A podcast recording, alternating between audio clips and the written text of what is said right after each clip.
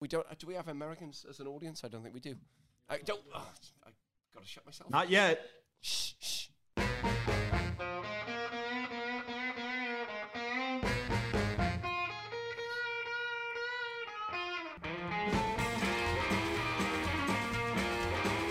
Well, here we are, episode three of the Willpower Weightlifting podcast, which I believe is the correct title. Nephew, correct? Yeah, I'll concede on that one. Concede. Is that a fucking L? Is it? That's an L. Yeah, um, that is an L. Oh, there Right. is. L stands for loss, apparently, viewer. W's and L's. W's and L's. Right. Joining me on the show today is Sarah Kedward, the captain. Hello. There we are. She's got Mike Tech, Jordan Sakkas, Yes, yes. Michael Farmer, Good evening. and all the way from Americana, Zack Telecaster. How we doing? You got a Telecaster, Zack? I do have a Telecaster actually. My my dad does. Yeah. Yeah, what is it? It's a, just a Telecaster. I don't know. I don't know what Just a- year it is, but it's a nice guitar. Is it a Fender? Fender. Yeah, yeah. Ameri- American made. Yeah. Fender and a Stratocaster too. Uh, I think it's yeah, it's an American-made Fender, not the not the Mexican-made. I think. I think that's the other variation, right? Yeah, the Mexican or the USA models. Yeah. Um, Yep. what color is it? It's uh, maroon. The Telecaster's maroon, and then the Stratocaster's like fire truck red. Sounds like a '90s version. Yeah, I think I think you're uh, I think you're on there. Yeah. What amps has he got got? It's not a trick question. Amplify it to plug a guitar in. What, what are they? Uh, this is all in my my father's basement. He's got a amazing Fender stack. This this tube amp that's Yeah. like from the '70s. Fuck. Uh, and then he's got um a couple others that are they're much smaller. So But, your old uh, man's a these- player? These tube amps are amazing, man. Once they heat up, they sound so good. Yeah, I, I got a few myself. Uh, so he's a player, your dad, is he? Yeah, yeah. I, I, music's been big in my family since, you know, since I was born, since I was born, and uh, I started playing drums alongside him and his band when I was like twelve. What and then, play? What's the what was the band playing? Uh, all classic rock. Yeah, just party tunes like for you know people his age. So, um, he's you know like he got me obsessed with classic rock, and then from there is just you know my music tastes have evolved. What do you Um, and I'm now whoa, whoa, starting to get on. back Wait, into wait, music, wait, surprisingly, which is awesome. Can you hear me, Zack? Um, Because I'm I'm cutting over you here. You, you're saying your music taste has evolved from classic rock. That sounds Well, like it's, it's an oxymoron in my book. So, like you got blues, No, that- that may be true. That rock, may be true. and that's it. So wh- where's That's the the evolution? final evolution is classic rock. Is what you're saying? well, wh- tell me what's beyond that. Indie. Well, no. Well, I, I you know I like uh, I like metal now a little bit more, uh, and then just offshoots of that. Like even I I would you know for me like classic rock was more like you know as early as like 60 up to like mid 70s and then after that i don't really consider it as as the classic rock that i know uh What's, your- you know, your tune, that, Zack? What's your favorite tune? Classic rock. Give it to us. Oh God. Uh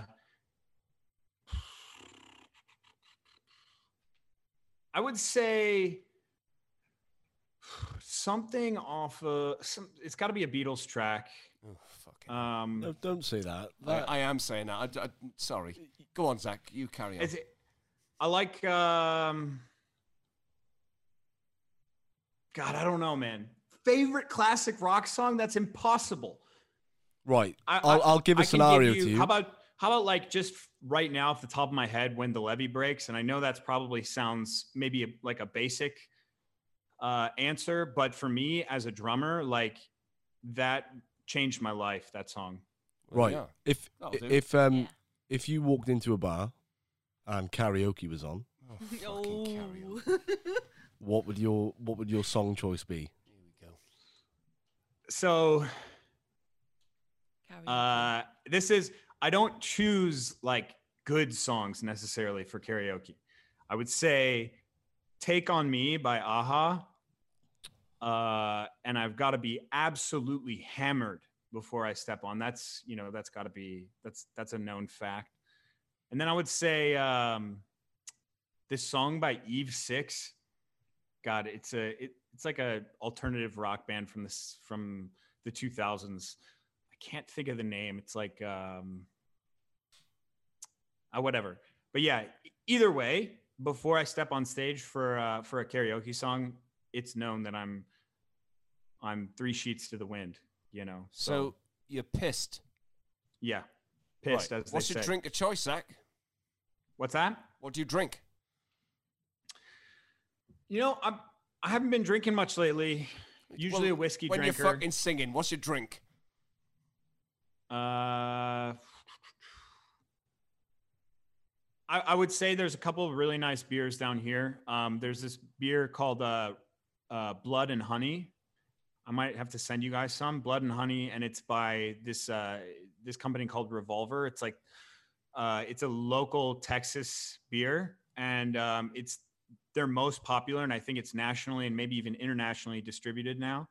But uh, I, I'm obsessed with it. I'll get it at any bar that I go to that that has it. Right. B- What's Yeah. it called? Blood and what? Blood and Honey. honey. Blood and honey. Blood and honey. It's really good. Like I really like it. Captain, what's your drink? Well, Um, apart from gin, a spirit. a spirit, a neat spirit, That's the favourite. a clear one or a coloured one? Um, clear. Clear. Yeah, I like them clear. No flavours. Geordie, what's your drink? Like a lager dash. Yeah, a lager with lime, please, Drive. I Lemonade or lime? nah lime. A, a lager with lime cordial. Um, yeah, you, you know, don't don't at me on that one. It's it is what it is. Or, or in France, um, fuck me, I drank um, lager and uh, peach cordial. Wow. Um, lager, what was it? Um, I didn't realise that. beer avec pêche. Yeah, f- Jesus wept. You can just sink them like nothing. Avec pêche. Avec pêche, yeah. Michael, you ever drank? Yeah. I, I went to uni. I don't Um, know. You're a fucking athlete. I like um, bitter. Bitter. Oh, your old man works for uh, a brewery, doesn't he? He, he does. Who does he work for? Shout him out. Uh, Molson Coors. I, I don't know if probably associate them with this. Really? Oh, right. Okay. Nice one, Mike. Um, so he works for a beer company. Yeah, that's correct. Right. So uh, you've drunk from a young age, have you? Well, from the house, yeah. Been um, plied with Coors. Plied. L down. Bonged.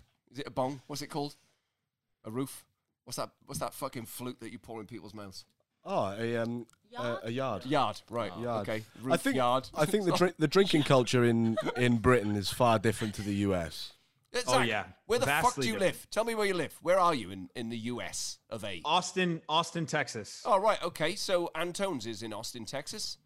Very famous. What uh, it- Antone's. It's a famous blues gig in Austin. Uh, do you know what? There's no. Do you, there's like we we have streets that we like party on in in Austin. There's like different areas. Is it on Sixth Street? Zack, I'm in fucking Pontypool. I don't. You're in Austin. Hey, Hey. there. This is a destination. Sixth Street, Austin is a destination. It's the same thing as knowing um, I'll find out. I got Bourbon. Street in in New Orleans, or yeah, you know Bourbon Street. I know it. Yeah, I don't. it's the sim. It's the exact same vibe. So I'm sure Antone's is like Yeah. gotta be on Sixth Street, Most, something like it's that. It's the most famous blues gig on the planet. So, what? Yes. And you don't Not fucking in- know about it. I'm from Chicago, man. I'm from Chicago. We've got some big blues gigs. No, you in don't. Chicago. No, you don't. You did, but you don't now. Uh, Kingston Mines. You ever heard of Kingston Mines? I have. But it's yeah, not still going on. Still going strong, man. not It's fucking amazing there. I'll tell you now. Look it up. Right. I will. Should we talk some weightlifting? Yeah, I think Yeah, let's do it. people, huh? people Because, have come in shot. for weightlifting. Zack thought he was going to talk weightlifting on the show. Right. Um, you're all weightlifters, and the first segment is about weightlifters' gear. And it strikes me as a coach observing all you fuckers when you come in the gym, you're always wearing something new. New pair of straps, fucking knee sleeves, wraps, fucking uh, wristbands, and all the stuff of it. So, you can tell me, are you wraps or sleeves? Man, lately I've been very minimalist. Very. You're not Like, art, uh, Zack. You're not art. Huh? You're not. A, you're not a work of art. You're a fucking minimalist. I'm, Well, I'm, no, this, I, I this went week from I've man. I a- used to have I've the been a little most heavy duty pre-Raphaelite this knee sleeves, most heavy duty knee sleeves, wrist wraps, uh, thumb tape had to have it, big Yeah. belt had to have it on too. The you know the hook grip like very like almost non-existent knee sleeves. They're like stretchy, kind that of like the Chinese lot wear. yeah, right. Like they, there's no support. They're just kind of like warming. Uh, Those were what I used for uh, clean and jerks, and then snatches. I didn't put anything on my knees, and then uh, no more thumb tape, no more wrist stuff anymore. Right. Captain, I'm just a knee sleeve girl. knee sleeve. Oh, you, never, try, you never got, tried a wrap. you got a belt. I've got a belt. Yeah. So knee sleeves. Never tried wraps. Never. Hmm. Geordie, No. you've wrapped. Oh well, I I mean I'm made of glass, so I'd I'd be wearing fucking duct tape if I needed to. Um, and cement. yeah, it's um yeah. So I struggle with knees. Um, so I did used to wear knee wraps for some time. Um, but I found that with the knee wraps, you could often mask an injury. So if your knees were giving you jip, you just tighten them up until you couldn't feel your knee anymore, and then all of a sudden you're, you're completing training. When I think for longevity purposes, um, a, a sleeve is a lot more consistent, and it allows you to, you know, it or it forces you to address the issues at hand as opposed to masking them with with a wrap. Is it? Is there a big difference? Um, yeah, I think so. The, I think you can, you can, you know, you can. I suppose the difference being is you can wrap them more as the sets um, get heavier and things like that. But it's a fucking ball ache. It's a real ball ache. The wraps. Um, you used to wear wraps as well, didn't you? Yeah, when I first started lifting, um, I think I saw Klokov wearing them. And I thought that was cool. And I think I came to the gym and Justin was like, "What the fuck is that on your knees?" And you asked why, why are you wearing them? I think the only time wraps Valid cool question. is it like Donny Shankle with a, a set of bandages. He's had the same fucking bandages, mine, for like thirty years. You know, that's they fucking stink. they, they've been in my house, right? And I think my wife offered to wash them. he refused. refused. Like, I don't think anything like they they're held together by fucking microorganisms and bacteria. yeah, Donny's fucking. But he, they're they're just crepe bandages, aren't they? Yeah, that, and that's a, I think that's a stylish way to wear them. What did you wear, Mike? Were they, were they actual bought wraps? Were they? They were um, Klokov brand, I think. Oh right, back in the day. right. Um, but I soon switched to sleeves because it was the norm Mm. more than anything else. And uh, Zack, are you a strapper? Do you uh, wear straps? Yeah, now and yeah, Yeah. yeah. I think that it was interesting for me. The more experience I got, the more I use uh, straps for snatches.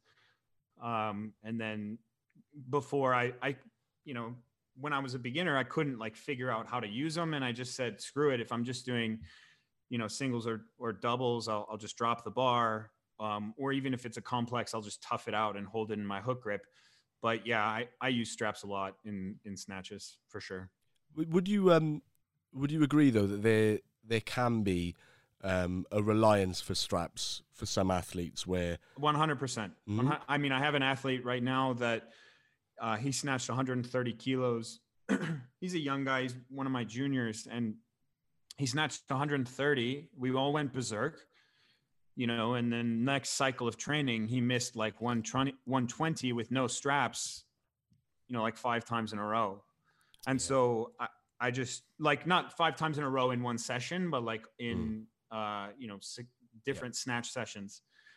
And so you know we went before his last meet. We went, um, God, I don't know, maybe eight plus weeks without using straps leading up to it, just because I was like, I'm not having it. You know, like you know, you're either pulling with straps or you're not pulling at all. Um, the only times he would ever do that, it, ever use straps, was if there was complexes Mm. um, or heavy pulls.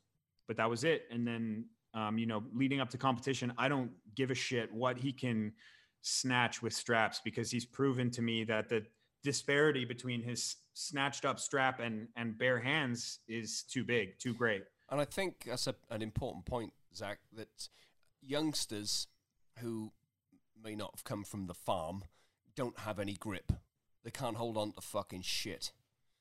Has he got big hands or small hands? Small hands, Yeah, fucking. small hands. Mm. And uh, you know, the- it- what's interesting about grip strength, I think it's very underrated. And weightlifting doesn't do anything to develop it. The hook grip doesn't do anything to develop grip strength. Um, and one of the lifters at at it's I don't own the gym that I train at. It's my one of my best friends, Adam uh, White. He's a he's Shout a fine lifter Adam. himself, and um, he worked a lot on his grip strength, and his both lifts went up. I mean, obviously there were other factors involved, but his confidence in the second pull in both lifts was much higher because of his increased uh, grip strength. And another cue that I that I commonly use with lifters is to actually just notice the bar, like the feeling in your hands, right? Like not just to go completely slack and numb in the hands, you know, actually feel it. Um, and, and it will, it, it'll help you in different stages of the pull. So I completely agree. Because I see, Yeah. I see you, um, you, or you're gonna correct me if I'm wrong, but you do implement no hook, um, no foot snatches on quite a few of your athletes. yeah, Is is yeah, that all, all the time. one yeah. of the main reasons for grip and that? Uh, it, well, any variant that I program uh, is the main reason for it is that it it becomes a conditional lift, right? So you now are not lifting under the conditions of just making a snatch. You're lifting under the conditions you have to not use your feet. You have to not use a hook grip. So mentally, it provides this like you know safety mechanism for the for the weightlifter. You know that they don't think uh, I'm nearing 90%. Uh, you know, their head starts to, you know, they get in their head, right? It becomes a mental game when you're in high percentage things. But if we have a separate lift with separate conditions, they're not thinking about their percentage of their maximum snatch. They're just thinking about doing the best they can within the, that rule set. So that's primarily why I love variations and novelty. But yeah, I mean, the grip factor is a huge thing. You know, like it it I, I do I like doing no hook snatch deadlifts. And it for a lot of these guys, like that is a very uh, big hit to their ego. That's that is where I, I get a lot of grip strength training. But the no hook, no foot thing, you know, it's that it's that conditional aspect of it that I love so much. And then also with beginners too, it just it like it it teaches beginners that like you know you still have to lift this bar you know you still have to feel this bar in your hands you still have to use your muscles to lift this bar you can't just have such slacked out arms and bang it off of your hips and kind of pull and pray and catch you have to do the work and the the no hook stuff it, for me has just always been uh, a saving grace for that and then also you know limiting the foot movement doesn't allow them to jump back. Typically, if they're jumping back a ton, they're hitting the bar with their hips too hard. So it ends up being a correctional lift in that sense as well. Yeah, I think the um, for me, outside of any grip attributes, would be that the bar path must be efficient because the feet cannot move. And so once you've transitioned through extension, uh, that bar must remain in the line, and you must be actively pulling yourself with the bar to receive it because you can't move backwards or forwards or whichever direction you're trying to, you know, uh, correct, as it were. And it's a very good variation for that. And and I think actually like if we think about it, that's where you're going to get the most bang for your buck as far as like a technical fix, the no foot aspect. But let's say you do no foot and you're allowed to use straps, or you do no foot and you're allowed to use a hook grip. Now you're creeping up on percentages that might affect future training sessions. So what I like to do is if we need to work on the skill of snatching without, you know, ruining future training sessions because of recovery, that's where I add in the no hook, um, you know, the, the no hook condition. And then we can start, it's like a governor on Yeah. their Like a uh, power snatch ability day. to snatch. Yeah, absolutely. Mike, how's your grip? Uh, terrible. Raz.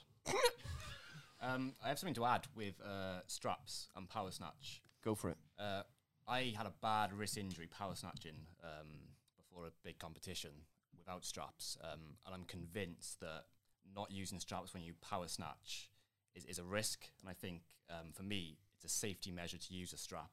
because when you uh, reach the top of your pull on a power snatch, um, your wrist is very liable to catch in, not with without your wrist turned over. And I feel with a strap in your hand, your grip is slightly expanded, and then there's more room for error and margin. Um, and I feel a lot safer power snatching these days with straps rather than without. But you're a shit power snatcher, Mike, aren't you? Oh, fucking terrible. Uh, You know, in fairness. it's appalling. Yeah. It's it's one of the areas of potential that is available to you.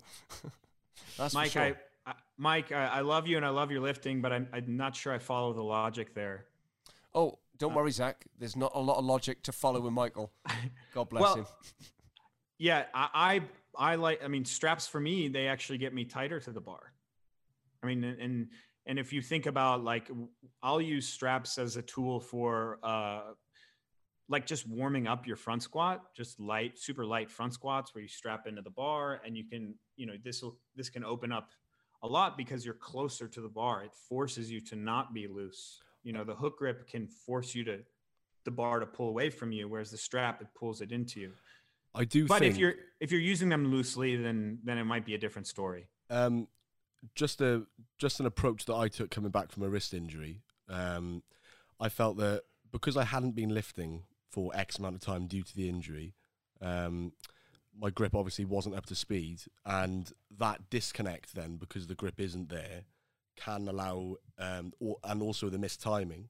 Um, so not being in tune with the rhythm of the lift can cause a crash on the wrists in in the lift, which is where I would say that for an athlete to you know begin lifting again with straps conditionally um, in order to feel that timing out and get used to the the tempo of the lift and get the wrists used to having some some weight through it in a dynamic fashion.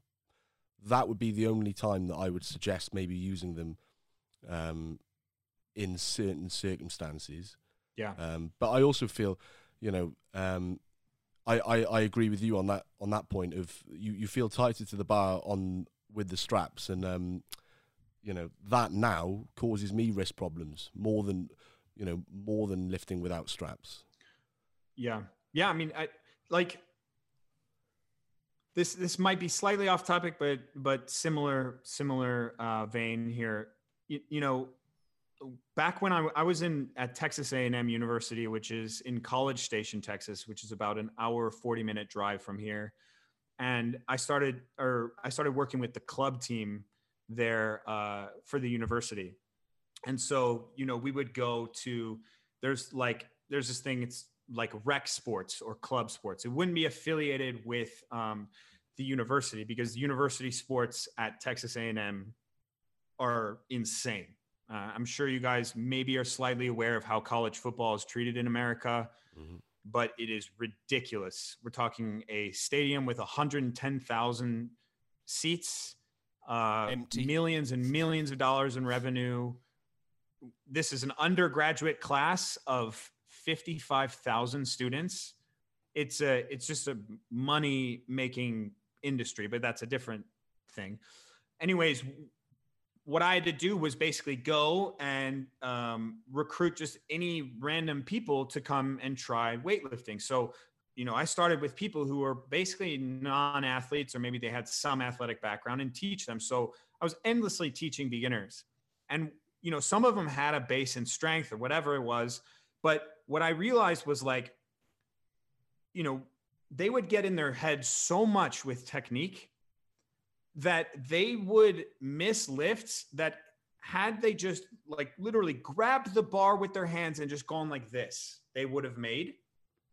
They were now missing because they're thinking about all these different aspects, right? So here's an example like a 50 kilo snatch for a beginner right? And, a beginner male. Now he's a he's a decently athletic guy, pretty strong guy, and he was just missing, you know, because he's trying to do all this stuff. He's trying to think about getting under the bar and second pull and getting his first pull correctly. And then I, I said, look, like just grab the bar and put it in the overhead position, and he did it, right? And then I, I, what I had to think was like, how can I bridge that gap, right? Where where we can have someone moving technically without having paralysis by analysis. And one thing for me was that grip strength, was that proprioception literally with your hand gripping the bar. Because, you know, at, at the end of the day, whatever force you generate through the floor has to end here and it has to go into the bar. So if you have just like this loose, non, like it's pulling your wrist apart, like where your wrist, right, meets your forearm, if it's pulling it apart, you're real loose, that proprioception is lost and it's lost on a lot of beginners. So like no hook, no contact stuff, like things that just allow, simplify the lift mentally and add these conditions, they're just a massive help. And I mean, I, I use them for intermediate lifters or even advanced lifters who are going through struggles like this.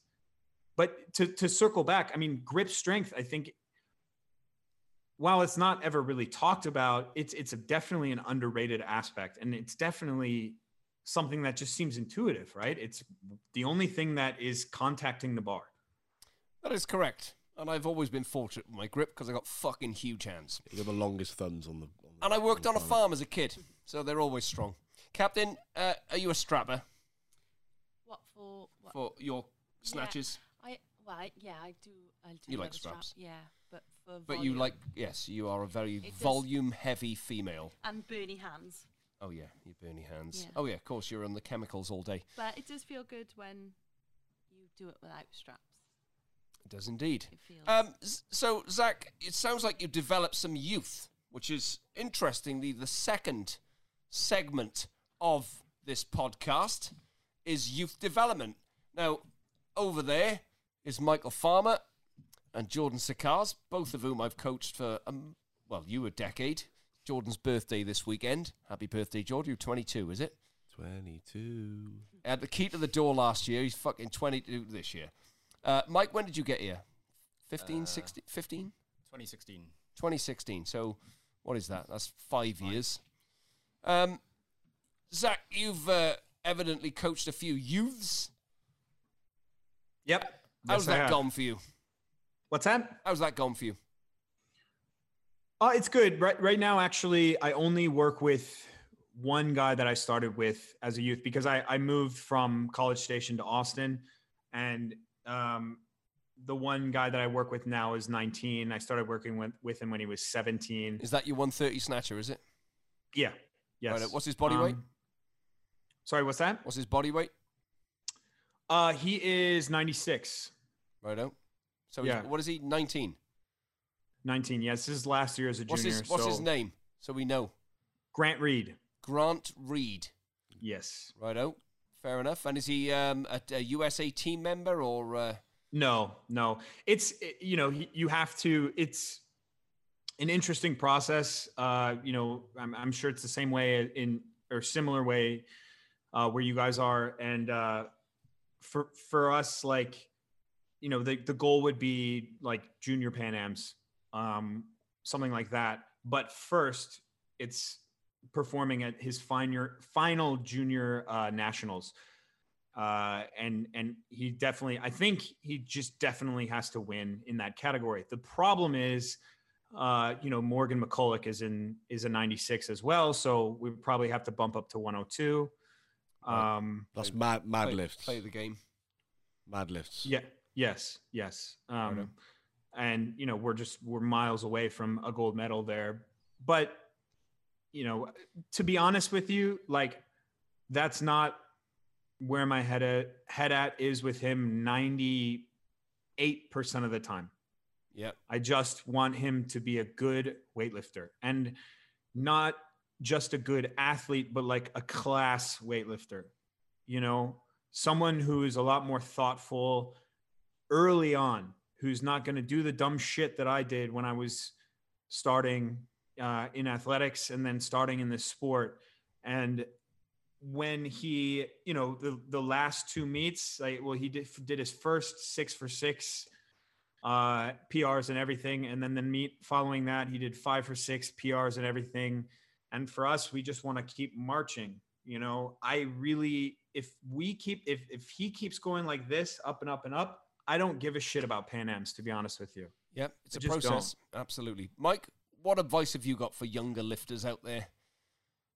Um, I'd, I'd say just stay the course. Um, it's a horrendous sport, weightlifting, and most of the time you don't get any PBs, PRs.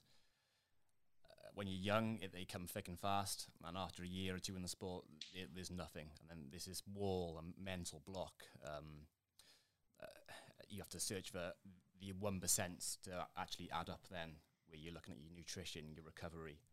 Um, was, as an early athlete, I was just I was eating some chips at lunchtime. You didn't fucking eat, did you? No, I didn't eat at all. Do you remember when we went to Malaysia, fucking World Championships? I'm f- putting fucking three plates of food in front of it. You just couldn't eat. It was like having a gerbil on the table. I think a gerbil would eat more. I think it would have. Oh, it was it was emba- embarrassing if I say so myself. Yeah, I'd, I'd say it's embarrassing, um, but I was I wasn't hungry. You got to have an appetite as a weightlifter, haven't you? Mhm. Fucking hell. Yeah. It, you weren't, were you? Yeah. And then all of a sudden, um, I think it was uh, maybe a year or so later, your appetite just fucking swelled, kicked in, couldn't stop fucking eating. On came the weight, Yeah, up went the fucking lifts. I think that was the turn of me becoming 18 and, and some sort of adult. I think I saw a facial hair as well. Yeah, That was maybe- drawn maybe. on. Could have grown a pube. Geordie, uh, what advice have you got for the youths out there? You've been a fucking in the sport since you were 12. I've been a youth. You've been a an oxygen sucking youth, as it were. Yes. Um, I would say don't cut body weight. Fucking go where your body takes you. Um, I would say trust your Great coach. advice. Um, Thanks, Zack.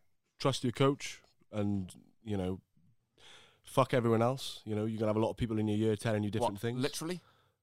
No, no, All no, right. I'm, talk- I'm, I'm talking about uh, Keep it in your pants. the other people, Yeah. the other people who may offer their opinion. Ah, right, okay. that Um, kind of fuck 'em.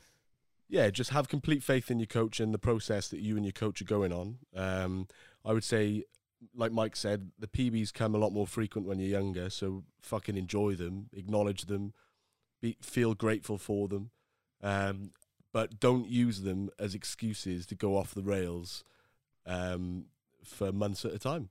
Because that's the one thing I look back on in uh, reflection is I'll have a great competition, but instead of carrying that momentum forward, I've used it as an opportunity to, well, not carry that momentum forward and and you know go and uh, I enjoy a drink, you know, go and have, have a few months on the A lager and lime. enjoying a lager dash uh, with the boys, and I would use that as an opportunity to, you know, let my hair down, and I'd justify it with the success of my recent competition. When, in hindsight, I should have allowed myself that one evening, used that momentum, and carried it forward. But my, you know, th- that's something personally. I don't think everyone's got that in them, but I would say my number one bit of advice, yeah, would be, do not cut weight for anyone. If you know- Jordan, Go on. it- you know, it's interesting hearing this. You're 22, man. If like the, my my thought process with athletes at your age is like I'm looking at how you're going to do when you're 27 or 28 like because to me 22 is young and and and I I know this because there are guys uh, I, I work with Team Juggernaut. We have guys who are in their 30s who are PRing and they've been around the sport their entire lives. Um, and I think, you know, while you've been around the sport a long time, even though those mistakes may seem, and maybe you're not, this isn't where you were going, but they may seem like, oh man, in hindsight, I could have done better. You still have so many opportunities. Yeah, in I, my opinion. I, Being um, 22, my God, you know, like I think it's great that you had those experiences, those negative experiences. Yeah, in hindsight, but now that you've had those, man, now you can go forward and and and when you have success, you can take the momentum now. You know, I mean, you're still so young. Learning a lesson like that at that at your age is is a blessing, I think. spot on and and I'm I'm glad I've gone through those experiences because like you said you know now looking at the longer picture the, the bigger picture longer longer picture um you know now after doing big competitions I'm excited to carry that momentum forward and learn from not the mistakes but the decisions that I have made in the past um and I'm also aware and we've had this discussion um as a bigger lifter you know you do take longer to blossom um, into your prime um, than the the little boys. You know, like I think he's referring to you, Mike. Cheers. Well, no, but you, if you think about it, you know, we want to be snatching 70 plus, clean and jerking 210 plus. Um, it's still a linear progression, and that's a long way to go to get to those numbers. Yes, indeed. um, whereas when you're a lighter lifter, irrespective of your body weight, you know, the numbers that you're looking to achieve uh, further down on that on that path. Um, they, they do come. They seem to come faster for the for the little ones if they've been in the sport a while. I'm not saying about the the adult people, but this is youth development, and I think if you've been in the sport, um, you know, from a young age, then uh, if you're a lighter body weight, it stands to reason that like any animal in nature, the little ones get faster quicker, don't they? They they develop faster, whereas the fucking rhino here takes a little bit more time to uh, mature because it's got a lot of fucking growing and uh, filling out to do. Yeah, well, when we first went up to, so, you know, going back to that point of body weight, um, I would love to talk about body weight. Yeah. So, so keep. How yeah, much go do you ahead. weigh, Zack? How much you weighing? Oh, I'm light now. I'm light. I'm like 102. 102, is it? Yeah. And you're long, aren't you? You're fucking gangly. Yeah. Oh yeah. I'm I'm six foot four, so 193. It's a long way to fucking pull a bar. metrics. Fucking hell. I'm I'm about six foot myself, Zack. So um, No, you're not. you know, we're fucking near. on a What good are you, day, George? I'm about fi- Five fucking eight. five nine and three quarters, recently measured, and Right. declining. um, no, I so you know when I so basically when I turned seventeen, um, we did our last comp as a ninety four, um, and I s- to say it was a struggle to get to ninety four isn't true. I flapped like fuck, didn't I, to get to ninety four, but it really just took a few days of not eating fucking loads of food. Um, but from that point, it was like Oh, yeah, right. Didn't you weigh? Well, that was in Malaysia, wasn't it? That was in Malaysia. what were you? 98 I was landing. 98 landing, so I had four kilos to get rid of. So we flew, um, you know, over the fucking whatever ocean it was, the pond. over the pond. Uh, got to Malaysia, and fat fuck is 98 kilos, and he's panicking like fuck. And you hadn't snatched. Your wrist was fucking hurting. Oh, All yeah. sorts was happening, wasn't it? stressful. Yeah. Um, but you know, I think I panicked my way down to 94. Um, but you know, One gold, broke Commonwealth record. 291. Fucking beautiful. That'll be there forever. Last 94 um, category lift in uh, the sport, wasn't it? Was Yes. That last competition, there wasn't no other. That that they went up there. They didn't went they? went, to a different didn't- category then. Different categories, yeah. Um, but my point being, we when we got home from Malaysia, it was like right, you know, I'm 97, 98 kilos. Let's get it on. Let's get up to 105. So I spoke to my mother, who's a great cook. Um, she is. and I said, "Mum, I need to get up to some serious weight here." Um, so, together with my mother and my uncle, we devised a sort of six thousand calorie diet, and I would take a, I take. I take a packed lunch. It was more of a fucking cooler box than a packed lunch, really. um, I'd take that to school every day, and um, you know, it would be faggots, rice. Hang on, sweet wait, wait, potato. wait. Zack, don't, do you know what a faggot is, Zack? Uh, well, I know certain definitions of it. Right. Well, I can tell you what. In Wales, a faggot is um, pork and lamb offal. So it's all the liver, and it's the brain, and the intestines, and the kidneys, all um, mashed up into a delicious ball. So it's very nutritious, very iron rich. I tell you what, fucking Shankle's favorite food when he's here, innit? Fucking, we cook um, down in uh, Louisiana where Donny's from. They cook dirty rice, which is basically chicken livers and giblets Yep. in, in rice, and it colours the rice so the rice isn't white. Um, so he says to me uh, when he's here, so he goes, "What are we having for dinner?" I said, "We're gonna have some faggots." So he goes, "What the fuck are they?" So we got these uh, faggots, put them with some rice, and he fucking couldn't stop eating them. Have you And- ever made them? I've- I have made a faggot, yeah, yeah. I used to be a chef. Um, I've made Flex. a faggot or two. Yeah, Are they good? flexing. Yeah, Flex, Eh? flex, flex. They're fucking delicious. Absolutely delicious. And cheap as fuck. They're like 25p each, aren't they? And so um, nutrient dense. Very. Because one thing about feeding this fucker is that it used to cost your mother a fucking ton. About two hundred pound a week. That's like $320, Zack. Yeah. Um, yeah. So yes, and it and obviously we wanted to we wanted to eat good, nutritious foods as well. High quality food. you think six thousand calories a day of clean, healthy food It's a lot. is a lot of It's a eating. lot. It's a lot of eating. Yeah. Um, Elevate. But and needless to say, I got up to about 108, 109 kilos, and um, weight on. despite my efforts to keep everything clean, half of it was contractable, Yeah. if that. But Yeah. you know, the the point being, The lager and lime. uh, yeah, probably the limes as Couple well, the lagers. Um, but yeah, my point being, we, you know, if you are on that borderline and you see yourself as a young athlete um, contemplating cutting Oh. um, in weight class, just fucking bite the bullet, go up. You're going to be up anyway. What what is cutting going to do for your long term development? You're looking to get stronger. It's not. No one gives a fuck about your junior and your youth career if you're trying to be a, a a top quality weightlifter. No no one cares about what you've achieved as a junior or a youth. So just spend the time eating good food, get into where your body sits fucking strong. naturally, and get fucking shit Get strong. fucking strong. So I I like to like I love that we're talking about body weight in, in relation to just like future, just like knowing because uh you know as natural weightlifters you we have to something has to change over time.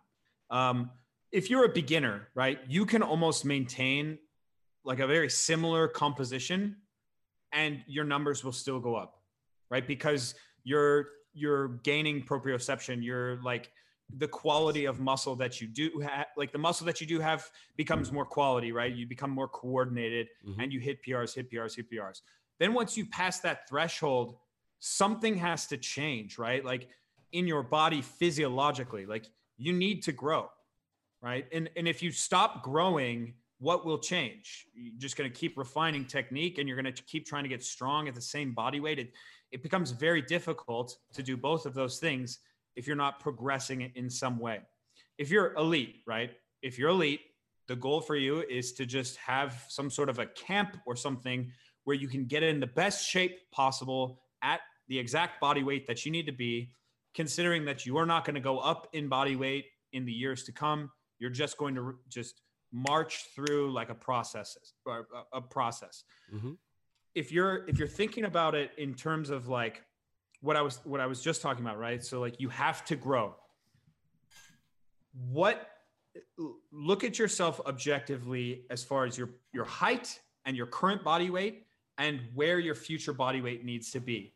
And then you think about the numbers that you need to gain. So say that uh, for for Grant, one of my lifters, I'll use him as an example. I think he's going to be a good 109 lifter as a senior. Okay. What we could do right now at, at 19 years old is take him from floating around at 98 and I could tell him, let's just get strong, let's eat, let's grow as fast as we can, get just let's take everything up. The problem is our window then is just it's getting smaller and smaller as time trickles very slowly. So for me, it's about timing, right? What I actually recently had him do, he was a little bit overweight. He was competing at 102 and he was noticeably overweight, right? Because he came from football and, and American football. The coaches, at least in, in the high school level in Texas, so high school, Texas, American football is incredibly intense, incredibly. And uh, the coaches want all their linemen just to be fat just fat. You need a certain body weight. They don't, you know, obviously they want them to be strong, but if you're not, you know, over 230 pounds, it What's doesn't matter what kilos, Zack? size you are, you know, with 105 kilos, Right. you're not going to play for me. Like you need to be anywhere from, you know, 105 to 140. These are kids.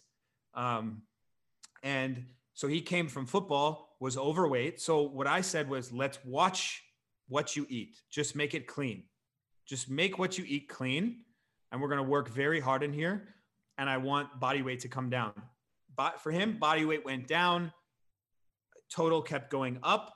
Once we hit a point where it was like the total's kind of like falling off a little bit, I said, okay, let's add in a bit of cal- calories. That boosted his total back up. Now we're back to, to where he was before, much stronger than he was when he was that body weight before. Because he's not So fat. we, yeah, because he's not fat. We Right. made that adjustment going down, simple. right? And I think both take foresight. If you're cutting, like Jordan said, if you're youth and you're cutting weight, you're not adding any foresight at all. You're you're basically locking yourself in to a weight class. You're not allowing yourself to to grow. Right? And growth as a youth is that's all there is to it. That's the most important thing. It's everything. So for me, that's I, I really just try to block that out and figure that out with people. If you gain weight too fast, you're fucked. If you don't gain weight at all, you're fucked. You know, it's it's a double-edged sword, and you have to balance right on the tip of it. And um, just adding to that point, Zack, you talk about um, so the first step you did was changing what he was eating, The quality of his the food. quality of his food. So um, this is something um, that we noticed when we were doing the international competitions and things. And you look at the the countries that are known for systematic Dope, doping, doping. Yeah. Okay. Yeah. Yeah. I'm Um, well aware. they were eating fucking shit. They, the food they were eating was abysmal. Um, they would eat anything, and why? It's because you know they they they don't need the food. They've got the Are the we other. going down this fucking road? no, no, no. I, I, I'm I- not. why not? I, I, I mean, I'm not taking. I'm not taking it down that purposefully. Anyway, I'm. I'm just saying. You've just As- steered the ship down that road, Jody. Don't mention the ship now. We're, we're, we're, I'm just saying that. it, it- I, As a- I as a understand natural- the as a natural hesitancy to, to talk about drugs. I understand that Ooh, here we go. 100%. I've done it. Um, Done it. and and I, I'm sorry to interrupt, Jordan, but but I I, Sorry, Zack, I you're a polite young man. You can interrupt. yeah go go. I mean, like for me, you're right on the right track, right? Like you need to have absolute control of all of your variables. The the reason why drug use, another one that's hidden that people don't understand why it's so important, like f- to help development, is that it, it's one more variable, right? It, it's one more variable that doesn't take as much control. Controlling what you eat and sleep, or and the, and the amount of, of sleep that you have, and the amount of stress in your life, those are three incredibly difficult variables Agreed. incredibly, right? Controlling the amount of dope you take is as easy as we're gonna go like this. It's linear. We, we would take more, whatever. It's like pouring gin. Fucking straightforward. Yeah. It, it, it- and so that's those. A lot of these countries, that's what it is founded on. This is an absolute. What is what is the one way we can make make sure we get the results we want? This variable is as easy as anything to control. It might be the easiest variable with the best outcome. And so that- why not use it? That's that's their mindset. Sorry to interrupt. That's no, no, go ahead. sh- shifting on its head and not looking at what they're doing, but looking at right, we're a clean athlete. You know, we're trying to compete on a an unlevel playing field. We have to spend even more time focusing on those difficult variables than they could even dream of. Yeah, you, you've got to be eating far better than they eat. You've got to be sleeping far better than they train. You you can't have stress in your life. You know, and these are the things that I'm just looking at. I didn't know, ever think they looked happy. Did you?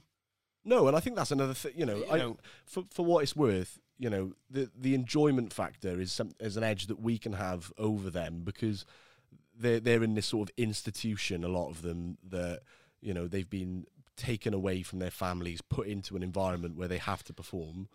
P- potentially. Poten- I'm just I'm throwing an example, and I'm sure this is the case in some areas. And it's like, well, what, what can we do to give ourselves an edge over them? Um, and you're right. The the difference being is the difficulty in controlling those variables as a clean athlete is, is so much greater than than the variables they need to control. Um, so the point I'm making is um, Eat clean. eat clean, your sleep. eat clean, sleep well, Sleep. and Take a sauna. and smile, smile a bit. Be happy. Get in the fucking sauna. Absolutely. See, the way that the the way that I like to to talk about drug use is I try as hard as I can to be as nuanced as possible, and um, you can have your stance, and everyone can, and and I I'm not certainly not a sympathizer. I'll tell you that much, but things are the way they are, and and I'm sure this is something that you preach. You can only control what you control, right? As, as a coach, you, what you have to tell your lifter is, can you be better? And if the lifter says yes, then you say, then shut up about the drug use because you can't do anything about it, right? But if we're talking about things freely and just wanting to observe, things are the way they are. And w- I interact a lot with people online. And I know that that's kind of a shitty thing because a lot of people just say, ah, screw it, screw all of them.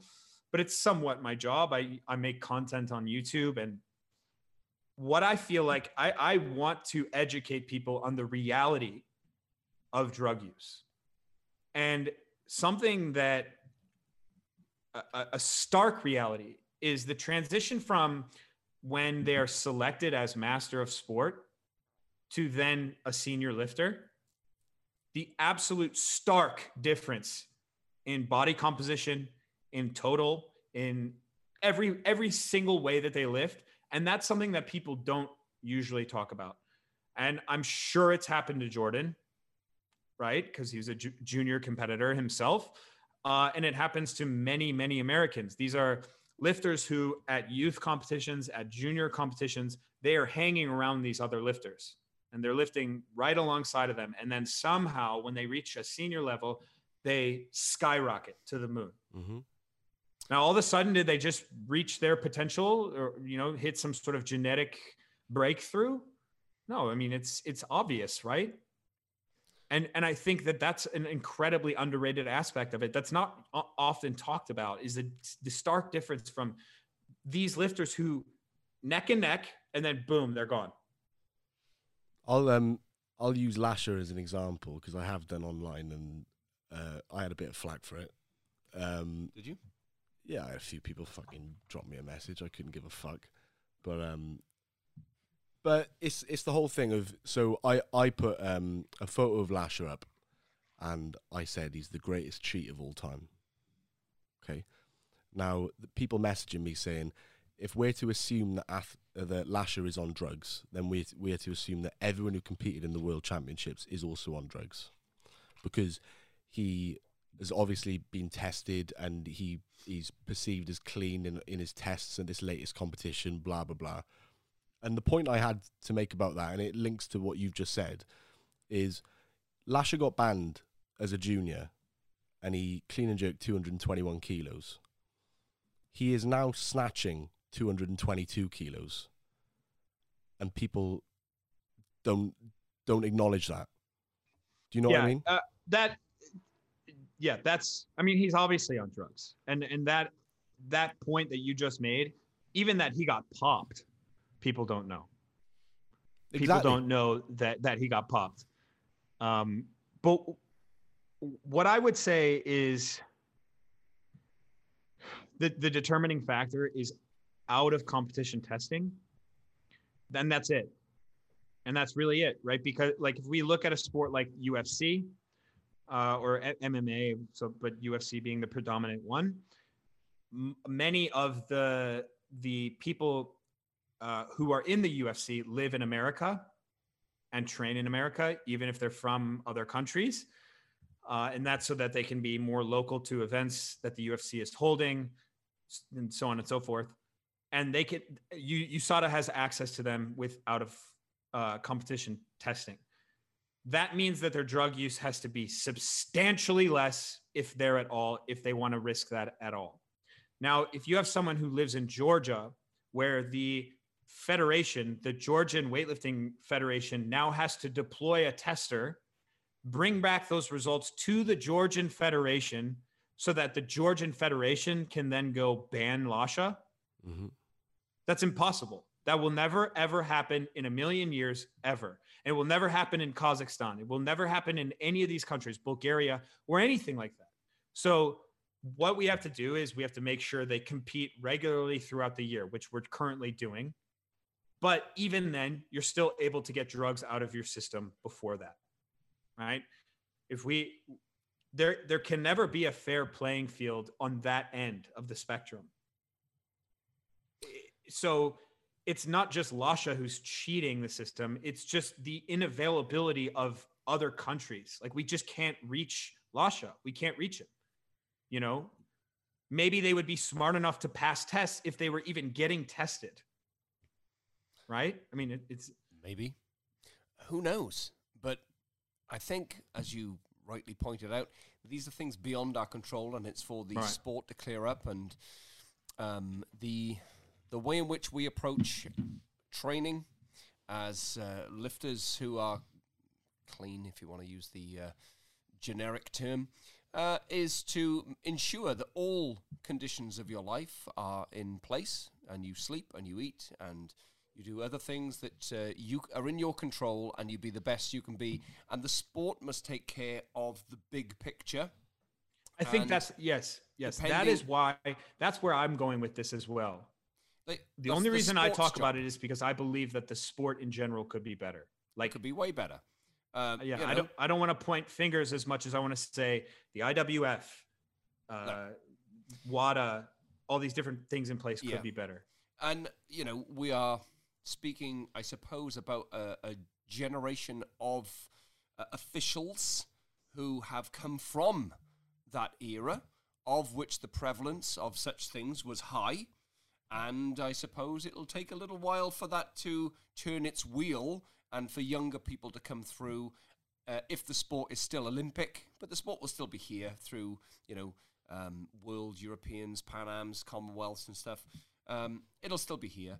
And it requires then younger people with a different mindset and ethos uh, and a different set of uh, morals, if you like, um, to the sport has to take a hit. And it has to take a hit on numbers in terms of what's lifted.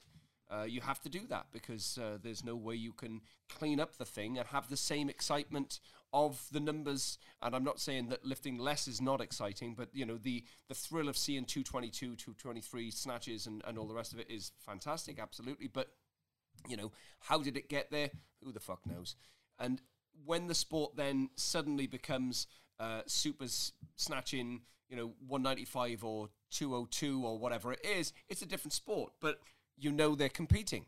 Um, Yeah, and- and I like it either li- way. I absolutely. I don't give a Yeah. fuck. That's no no bother to me. Um, but it's the sports job. That's why you have a governing Yes. body. That's why there is there. And I think that um, you know Yes, it I- is a, a, a, it is a real challenge for uh, you know lifters who are in the sport to know that. Um, I, I said to you in Malaysia, I said just the fucking smell these fuckers here. They're all fucking doping, isn't it? Just fucking smell it on them, you know. And it's like that's where it was. Every one of them knows they can't look you in the fucking eye, and I think that's where they got their fucking heads down. And they can't jerk. And they can't, yeah, you can't drug a jerk.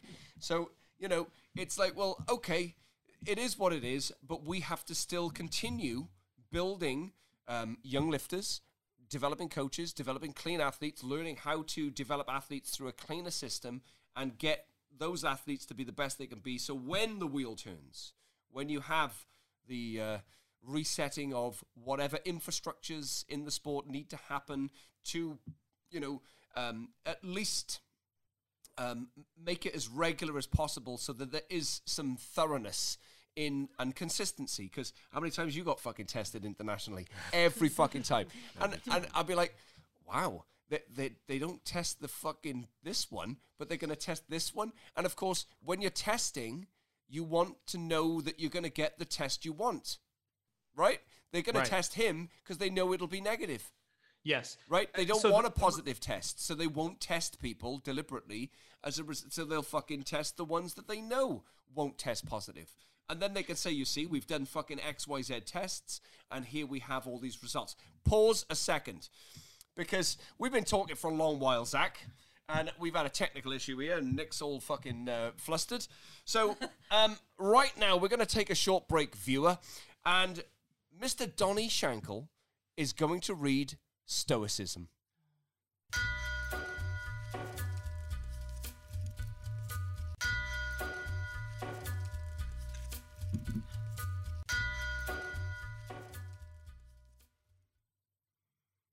Reflect on what every project entails in both its initial and subsequent stages before taking it up. Otherwise, you will likely tackle it enthusiastically at first, since you haven't given thought to what comes next. But when things get difficult, you'll wind up quitting the project in disgrace. You want to win at the Olympics? So do I. Who doesn't? It's a glorious achievement. But reflect on what's entailed both now and later on before committing to it.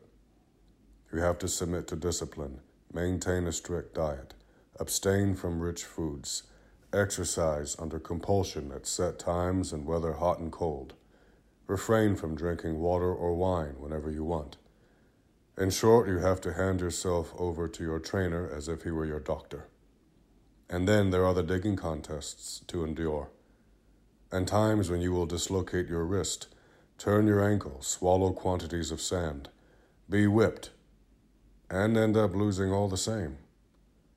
Consider all this, and if you still want to, then give athletics a go. Epictetus, Discourses and Selected Writings.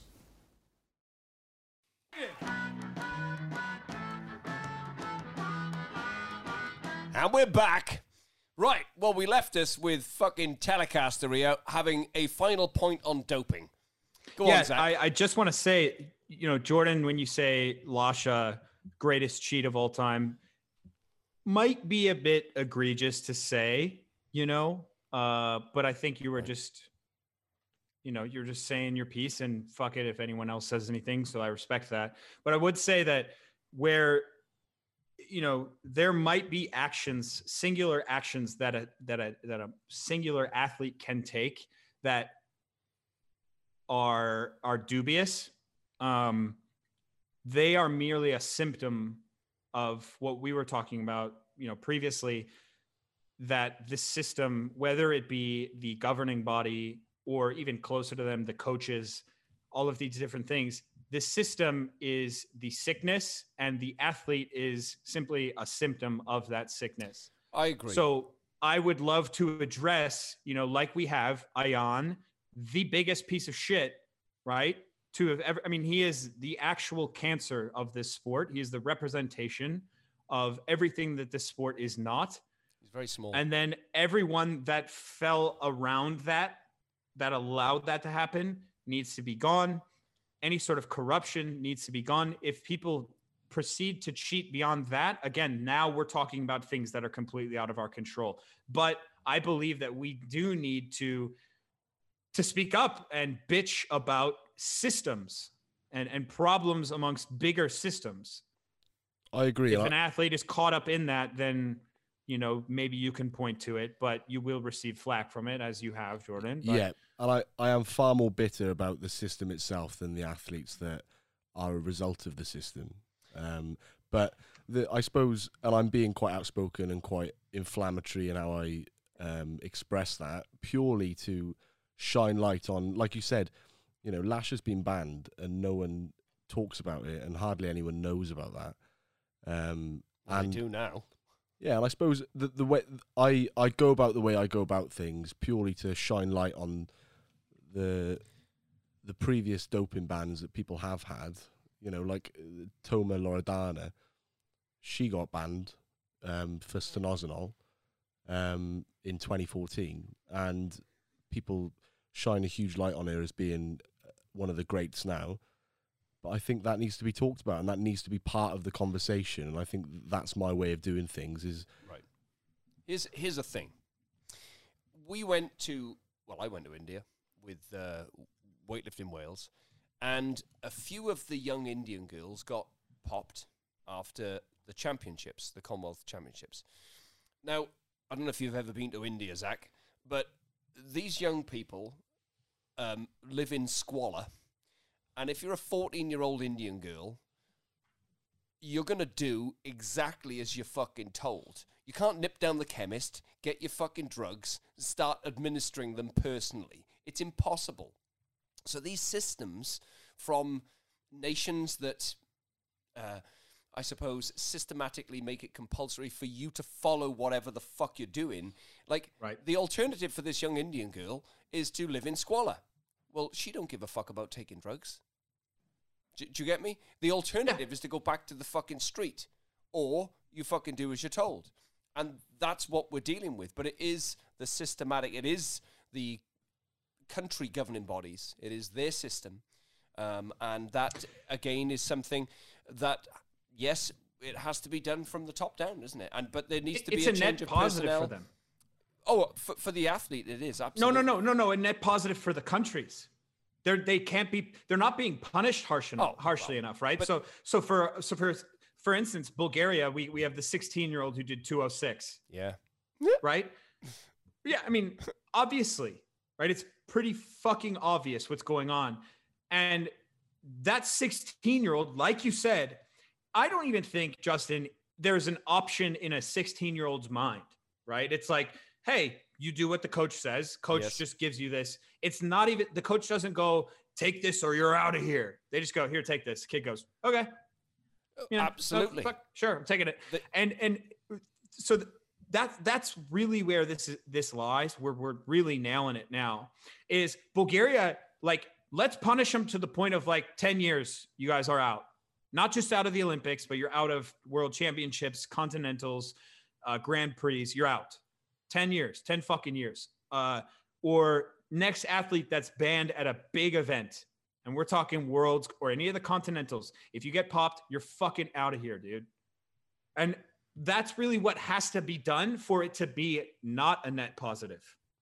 And on You that I mean? note, we'll leave the doping.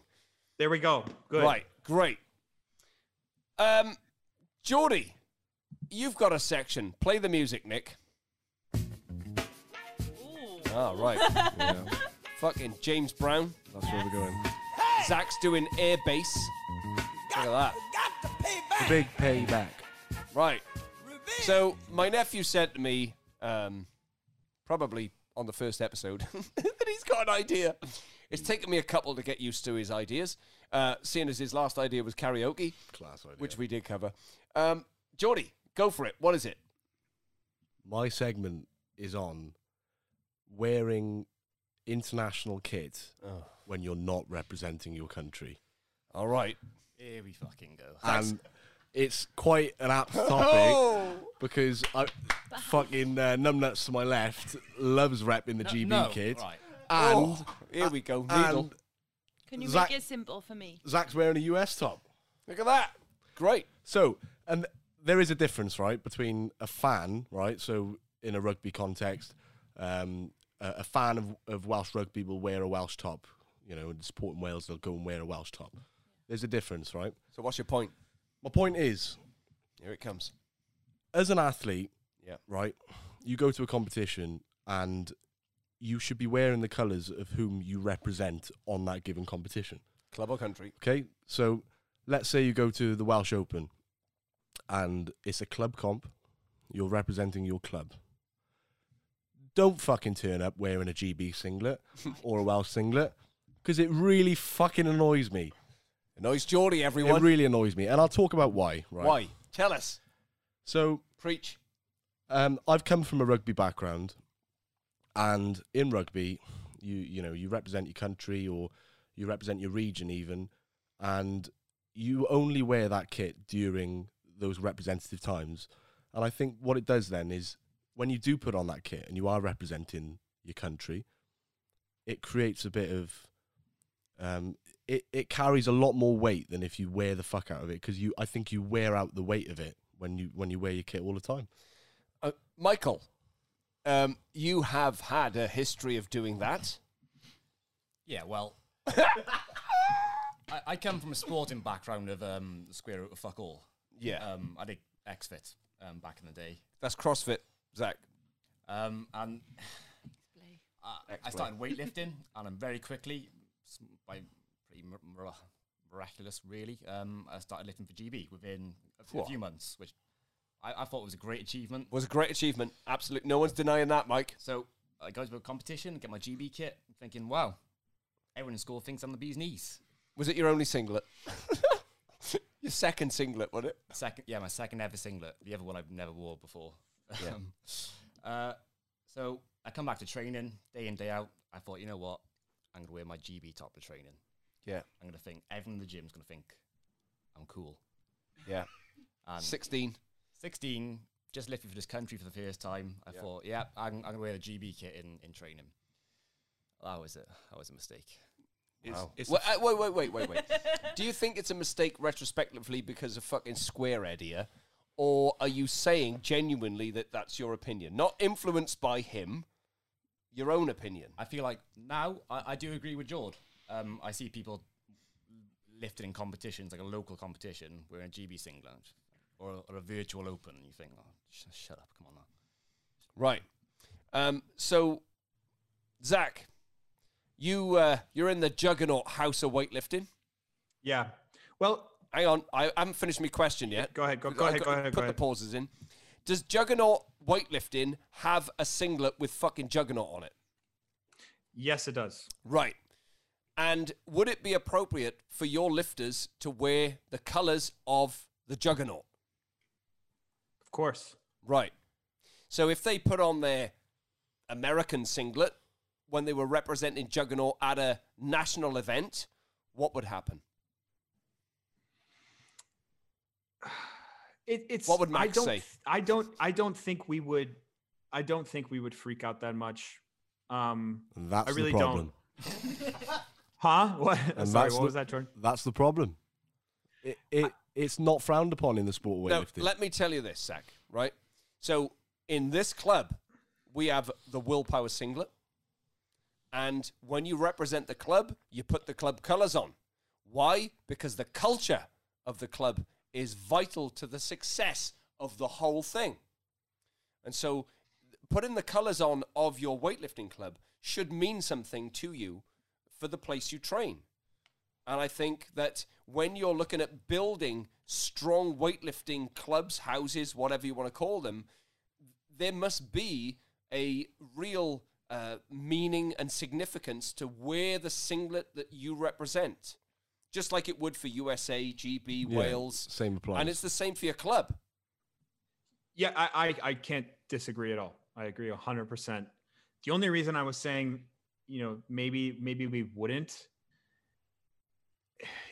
like and and this is another comp this is a compliment to willpower. The I I found out about you guys because old uh, Nicholas over there, who's He- behind the scenes. He is old. He's 30.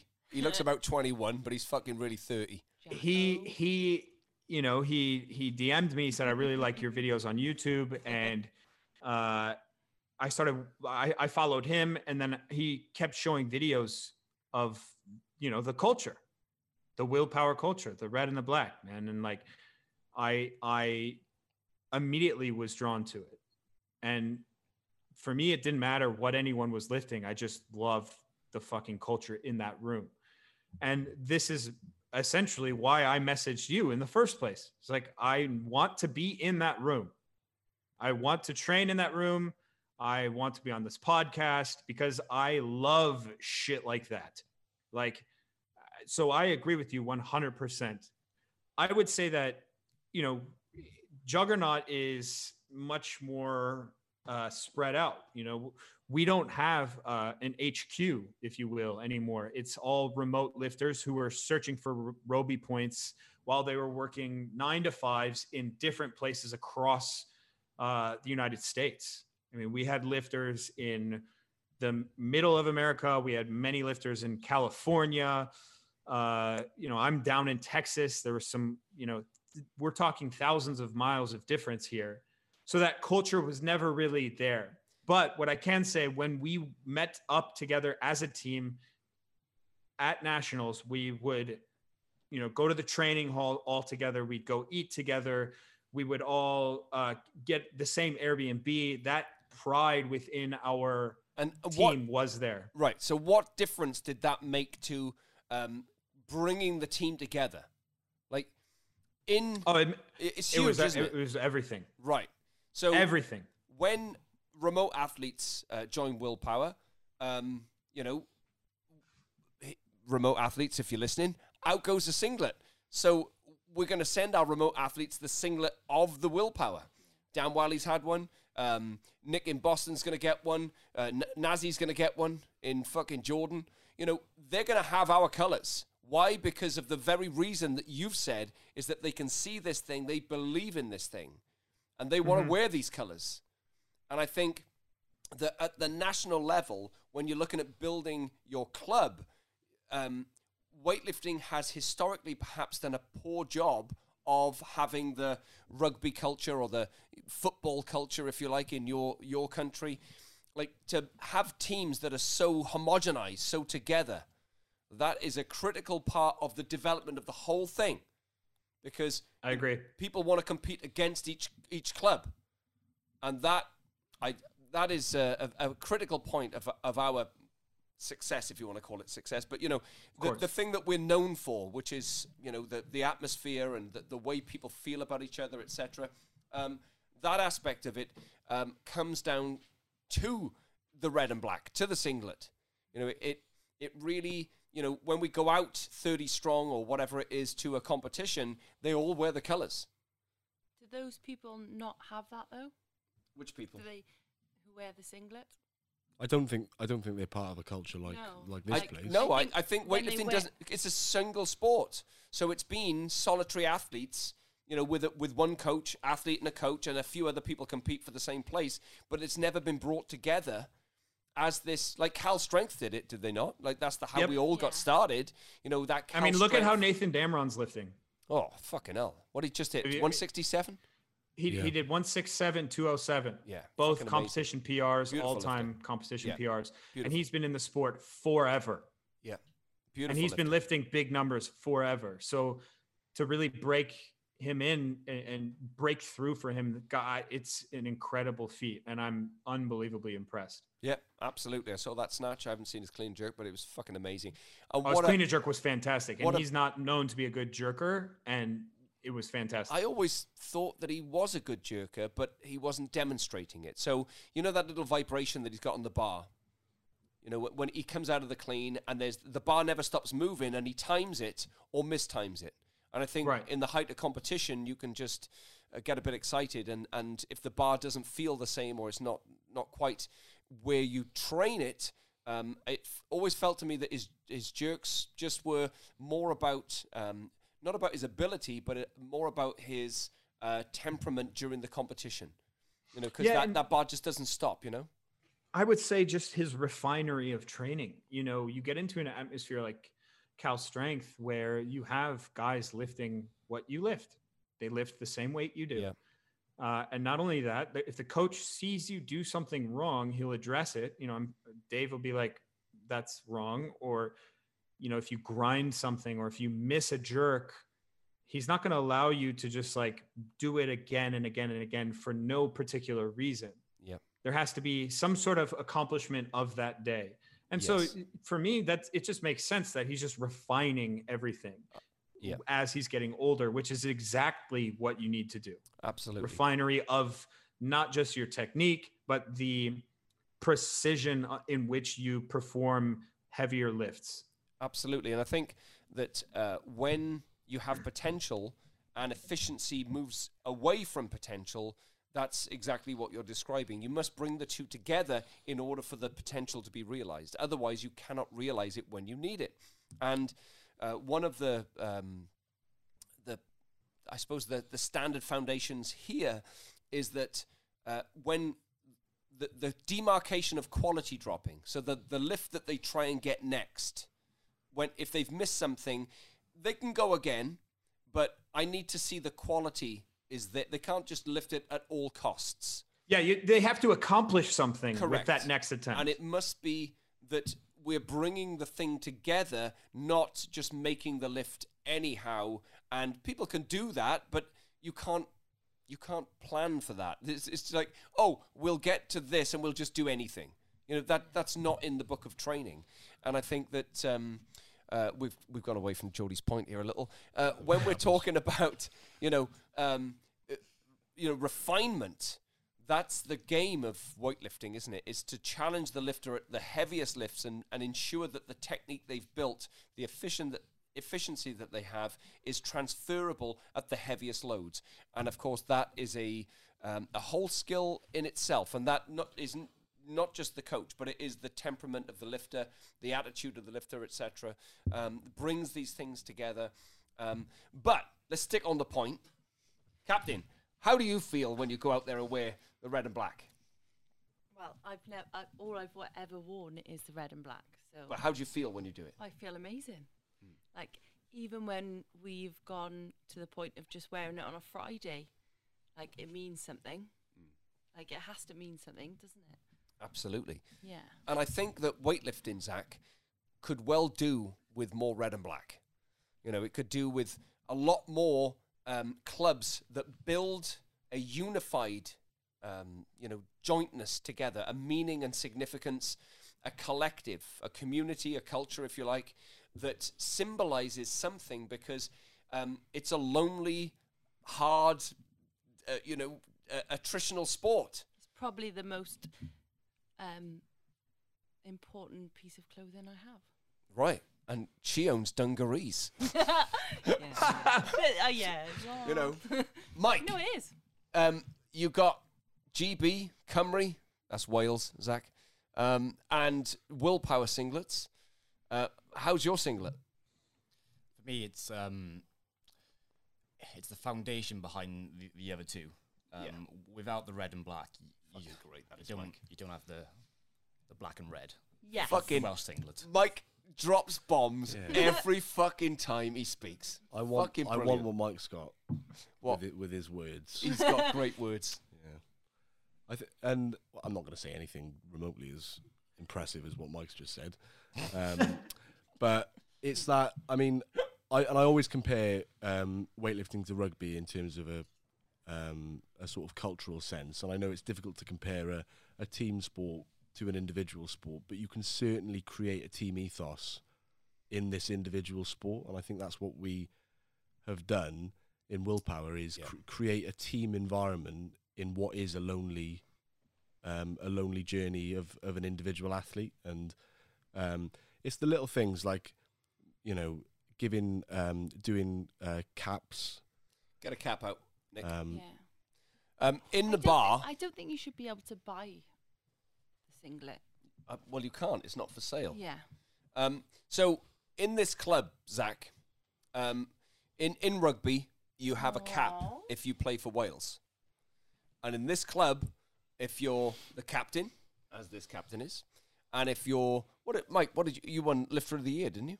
Yeah. Um, you get a velvet cap, and soon enough, Nicholas will hand it over. There we are. It's my thing, and Oh, that's look at that awesome. you get a cap. Not everybody. I'll show it at this camera. Fucking hell. Show it at the camera, Jord. Right, you get a velvet cap for something noteworthy in this club. leave it there. Right? And that, it's the details. You make something absolutely, A, it's ridiculous, but B, it means a fucking shitload to me and to everyone else that comes in here. And you're always looking at the way in which you can cultivate uh, the environment and make it so meaningful and special for the people in here. Like the clubhouse, which you haven't seen all of it, but you can get the fucking gist of it. There's a, a stage over here, there's a bar right by there, and this is our clubhouse. This is where people will come after training and socialize together. And that, you know, I, I feel for remote coaches because you it's very difficult. You you have to do I do a lot of online stuff myself. I want my lifters near me. I want to fucking smell them and feel them. Yeah, You know, I want to f- talk to them. I want them to meet the other lifters. I want to see how they react in the environment. You know, this is that kind of sport, and I think that really what we do here, which is is I suppose it's appealing to a certain kind of person, but it is to cultivate that very thing that is something that is very significant and meaningful for those in it. And those outside can understand it, but when you come here, Zack, and you fucking lift on the main platform um, with your six foot four fucking ganglion frame, you know, y- you'll be fucking going to maximum. And then you'll be Oh, in yeah. here. Um, viewer, what you don't realize is fucking Zack here has auditioned in the break, and he's uh, he's got a shuffle. He has got a shuffle. Um, and Willpower has a house band, and we're looking for a drummer. Look at that. easy as that. Fucking I'll in. gladly drum for the Wheelhouse Willpower House Band. Yeah, we all had a fucking uh, smoke, and fucking Zack uh, hit a shuffle beat. Lovely. Uh, next to Chris, the Christmas tree. Yeah, right. That's Yeah. uh, it, it's been dead as a doornail for forever now. I just leave him there because uh, he's my number one fan when I play music. So Or her. Yeah, Chris is a, yeah could be a woman's name too. Well, you know it's 2021. We I don't want to assume anyone's gender. Absolutely. Don't misappropriate that fucking shit. Right. Now, um, today's drink sponsor, everybody, is Stockport Gin. And I was very glad to receive this from uh, Sean McLaughlin from uh, Stockport Spartans Weightlifting, who sent me this fucking bottle to my house. It's, Sean's a very good friend of mine and a very good coach. And uh, up there in Stockport, I'm sure the gym is open and they're firing away. And we have this fucking delicious gin, which we've almost finished, not in one sitting, I would add. It's a small batch craft gin. So if you're in uh, the marketplace for a good gin, Stockport gin's your fucking goer. Please drink responsibly. Great. Um, now, take a break. All right, we got to take a break. Hit me a break music, Nick.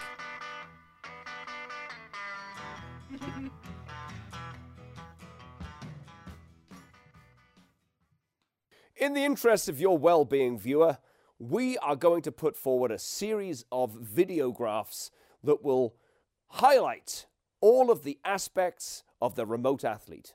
So, firstly, who is a willpower remote athlete?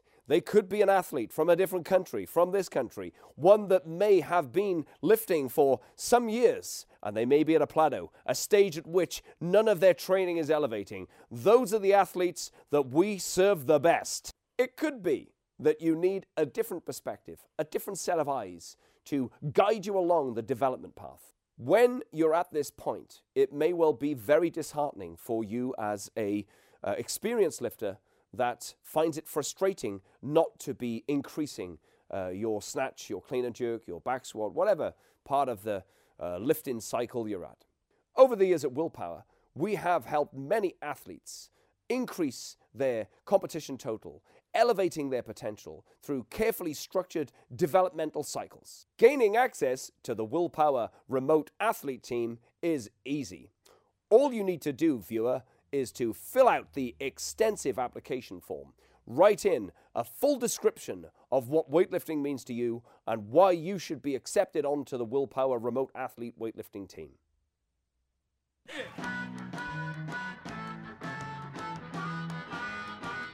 Back for a second time. Right. Um, so we left it. I don't even know where we fucking left it. Um, I was just doing the gin sponsor. Uh, Zack, you're uh, you're coming back to Britain. Uh, you just said Yeah. off off camera, on mic but off camera. You're coming back to Britain in the summer. All things being equal. Yeah, a a hundred. I mean, like if if if it's allowed, like that is what uh, I want to go back so bad. Um, you guys know uh, Ramsey Kachacha pretty well. We know right? Ramsey very well. Yeah, he's another Yeah. fucking So- long long ganglion. Yep, I stayed with him for four or five days. Yeah. Uh, and he and I actually go back to 2015. We were both at World Championships in Houston, which is also in Texas. Uh, that's where I met him. And then, um, He was filming. yeah, I came out there. wasn't? I did a few like random little seminars, and then I went to Ireland for a few days as well. Was in Dublin, um, Great. and I remember talking with Nick, and him being like, N- Nicholas Tiberius Jones. You mean? Yeah. "Yes." Yeah. And he he was just like, "It's a damn shame you're not coming down to willpower." And I was like, "I fucking know, man." Um, uh, so, So, have you got a following in the UK? Uh, You, you got 45,000 clickies on the Insta. What's your YouTube channel at? oh god, I think uh, So big you don't see. even know. That's like somebody who's fucking rich not knowing how much money they have. one hundred twenty-seven thousand. All right. So, you've got a few followers. How many of them are in Britain? a decent amount. That that's basically how I ended up going and getting a seminar in in uh, in Britain. Uh, someone was, you know, someone said like, uh, "You're th- consider doing seminars. We'd love to have you out here." And I was like, "Yeah, man. If if you can find a place for me to do one, that's great." I just didn't think he would respond. You know, he, I you wanna do one in my "Oh, you know, gym?" it'd be cool. Do you want to do one here? I would love to. I would Well, love to. um, it's just a quick, you know, easy something, something easy, and then Whoa, whoa, right whoa, after that, hang we all just on. lift. Yeah, just with your own fans. Don't fucking try and fucking coach my lot. Um, you'll be Yeah. in the fucking bar playing drums. Uh, but you can organise a, a a seminar here if you've got fucking sycophants or fans, whatever it is. Yeah, for sure. Yeah, I mean, for me, it's like, you know, what's funny is I lost money doing that. Like, it, and I didn't care. It was so fun. I had so much fun. Right. You know, um, So there you go.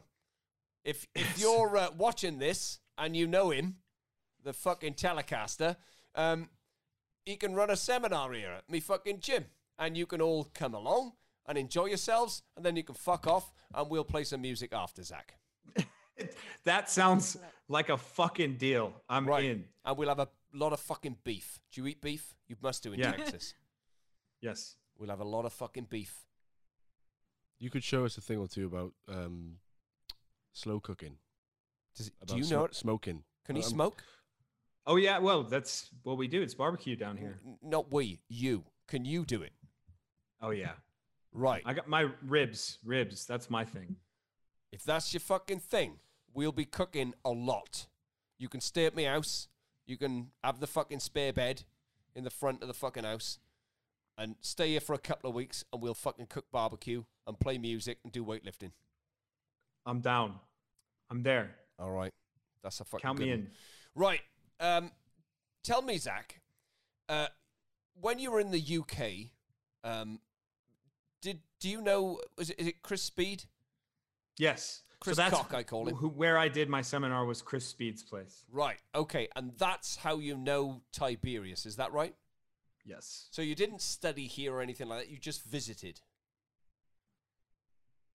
What do you mean? D- did you study in the UK or did you just visit? Oh no no no yeah no I was it was just visiting yeah Right. But I was there for only like a few weeks. Okay. Good. Um, right. So you met Tiberius on the interwebs. What was your first Yep. impression? I was wondering where that was going. yeah.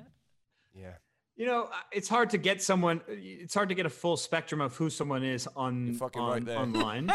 uh, he had a few really uh, interesting like TikToks recently, but I think that was later, later on or something. Um, but when I met him, he there was a video on Conor McGregor that he did. The uh, YouTube Self video on efficacy Conor- one. What was that, Jordan? The self efficacy one. Yeah, and I really really liked that a lot. I thought that was very very well done. And then the recent video uh, on the uh, Welsh rugby team Mm. that was fantastic. And then the uh, video on Aján was fantastic as well. I referenced that in one of my own videos. So I think he's a very talented guy. He is. Um, you know, so so yeah. Uh, that's that's my impression of them. They're all positive. Were you expecting me to talk some shit? Is that No, No. just just the truth. That's all. I, I'll to handle the truth. Well, I Great. wa- I, Yeah. was. Um, so was ting, wasn't it? have you have you personally been a member of a weightlifting club? No. Uh no, because I I basically only represented the clubs that I've coached. Got you. Well, Yeah. in this club, and this is a supplemental, uh, there's something called a bottom feeder. Would that translate in America? You know the I- I- fish. that's- expand. The fish that swim at the bottom of the sea that suck up all the fucking detritus. The bottom feeder. Yeah. So this next segment is called the value of the bottom feeder. So here we always have a bottom feeder. And people think that this is a detrimental term. But I can tell you that every bottom feeder that we've had in this gym has been a vital component to the harmony of the whole atmosphere. Geordie, who's your favourite bottom feeder that we've had here? Um, I have two in mind. Well, I'm asking for one. Well, I'm going to give you two. I'm asking for one. I'm giving you two. Fuck. The first um, is obviously Tom Wayne. Tom who- Wayne. Who was a dear friend of mine, and he um, he was a bottom feeder for some time and climbed his way up the ranks um, and established himself as gym captain. But the my favourite bottom feeder was Callum. I was going to say Oh, Callum. Callum. That's the only one I've known. Callum. That's the only one I've known. He was a Yeah. he was a he reinvented the bottom feeder role. He did amazing. Um, you know, li- uh, I believe um, he phlegmed in the shower. So this fucking prick, right? He trained Zack at 6 a.m. in the gym, right? So he'd train at 6, he'd leave for work, and he fucking phlegms in my shower, and I go in my fucking shower after my well, I didn't have a sauna then, but I just go in my shower to fucking shower after training. I'm standing in this fucking kid's phlegm. and he's fucking phlegm. He he has the fucking bollocks to leave the phlegm in my. Do you remember when he fucking molested my wife at the fucking That- do? that's all I remembered. Do you remember that? Because I just remember. He fucking grabs hold of my wife and he's fucking all over her at our fucking club do. I'll. I- Amazing. I don't think. So I'll, I'll add a bit of context. um, he didn't molest molest uh, um, your wife, my auntie. Um, They dance. they That- danced. That's how. That's how it. That's how it got danced. portrayed. Uh, my point being, I mean, so Callum happened then? Callum was a wonderful bottom feeder. He was a brilliant bottom feeder. Um, the bottom feeder's role is to add spice to the atmosphere that nobody else can do, right? whilst being shit at what they do. Well, well, they, they don't have to be a bad weightlifter, but they certainly have to be a fucking. They have to add something unique to the atmosphere. That's what a bottom feeder does. And they do it in a way that no one else can do it. They say things that are so fucking ridiculous that nobody else can do that. And that's the value of it because most gym members sort of sit in this sort of mid ground where they come in, they get on with training, they support people, etc. The bottom feeder can come up with something so unbelievably fucking ludicrous that it just fucking ignites the atmosphere and you feed off it for weeks. Yeah, it, it so you know weightlifting can be a tough sport, and you need Yeah. a bit of a bit of humor in in training. You have to. and the bottom feeder Provides it can every provide day. it in abundance. They don't even know they're doing it. No. No. Yeah, That's they, the- they're not trying to be No. funny. They're just providing. Correct. Right? Yeah. They don't even fucking know that it's happening, and all of a sudden it just happens. And that is why the bottom feeder is like in, in a tough sport, in a in a close knit club, um, it's a fucking vital ingredient. Mike, who's your favourite bottom feeder? I, I can't really add much more to this. You know, I think Callum was the epitome of. He was. uh, Molested my wife, phlegmed on my fucking shower floor, and then the fucking cheeky bastard. He said he said to me one day, he said, um, Justin, I said, yes. He said, You claim to have done quite a bit. I said, fucking claim? I said, what the fuck do you mean claim? He said, well, you fucking said you've done this, you've done that, etc. You've claimed to have done a lot. That didn't go down well, Zack. I can fucking promise you. And he, um, he's a very nice young man, wasn't he? And he, he came in, um, uh, a, a very um, modest athlete, and I'm being generous, uh, but he added a lot of value to the club. Brian as well. Brian was fucking outstanding as a bottom feeder. Some some of the most outrageous things. Brian came in one day with a bottle of fucking champagne, closed with the fucking lid on, and the champagne exploded in his hands. Do you remember that? And just fucking exploded in his fucking hands, and he's just fucking standing there with his beautiful body, with his fucking champagne just fucking gushing out, etc. That that here is an important role, and I don't believe we have a bottom feeder right now, do we? Callum, I remember. I remember thinking, um, I was too nervous to go to a Christmas do with you lot, and I didn't go. And then coming back from the Christmas do, you explaining what he'd done at the Christmas do, and I just Molesting thought, my wife. wow, Yeah. like you've. I was too scared to go to that do, and you've done that on that Christmas do. Like, fair play. Yeah. right. So you wouldn't have encountered that, Zack, being A, American, and B, um, you know, what, what about in your athletic sports? No, I think I think what I'm I'm gathering here is is another thing they provide is great banter that you Oh, guys can great. rely on Amazing. rely on for future jokes. Like they create this meta content of just like the funniest, most random shit ever, which is essential for gym banter. Absolutely. essential. You must have you know, it. in in between sets, if if you know, you can you can you can always be kind of serious, sit there and kind of like whatever. But if it's one of those days, you're feeling a bit goofy. It's nice to have like a set banter that was created by some fucking weirdo that wouldn't have been created by someone who isn't a weirdo. So I'm I'm right there with you. They need thick skin as well, don't they? oh, yeah. Fucking hell. You're going to get a lot of fucking rib in here A lot of flag. if you're the bottom feeder. A lot of ribbon, but a A lot lo- of love. A loads of love. yeah, We fucking love all so of them. it's not just ribbon. Right. Next segue. Um, when lifters want to get wanked off. Do you know what wanking is, Zack? Yeah, masturbating. That's right. off. That's right. I don't know if it translates in America. Right. So your lifter makes a lift. It's fucking ordinary. In other words, it's technically correct, which should be the standard. Um, and they look over like they need some fucking praise. I'm not wanking fucking lifters off for doing ordinary lifting. I'll shake their hand for a personal record. Anything below that is fucking standard weightlifting.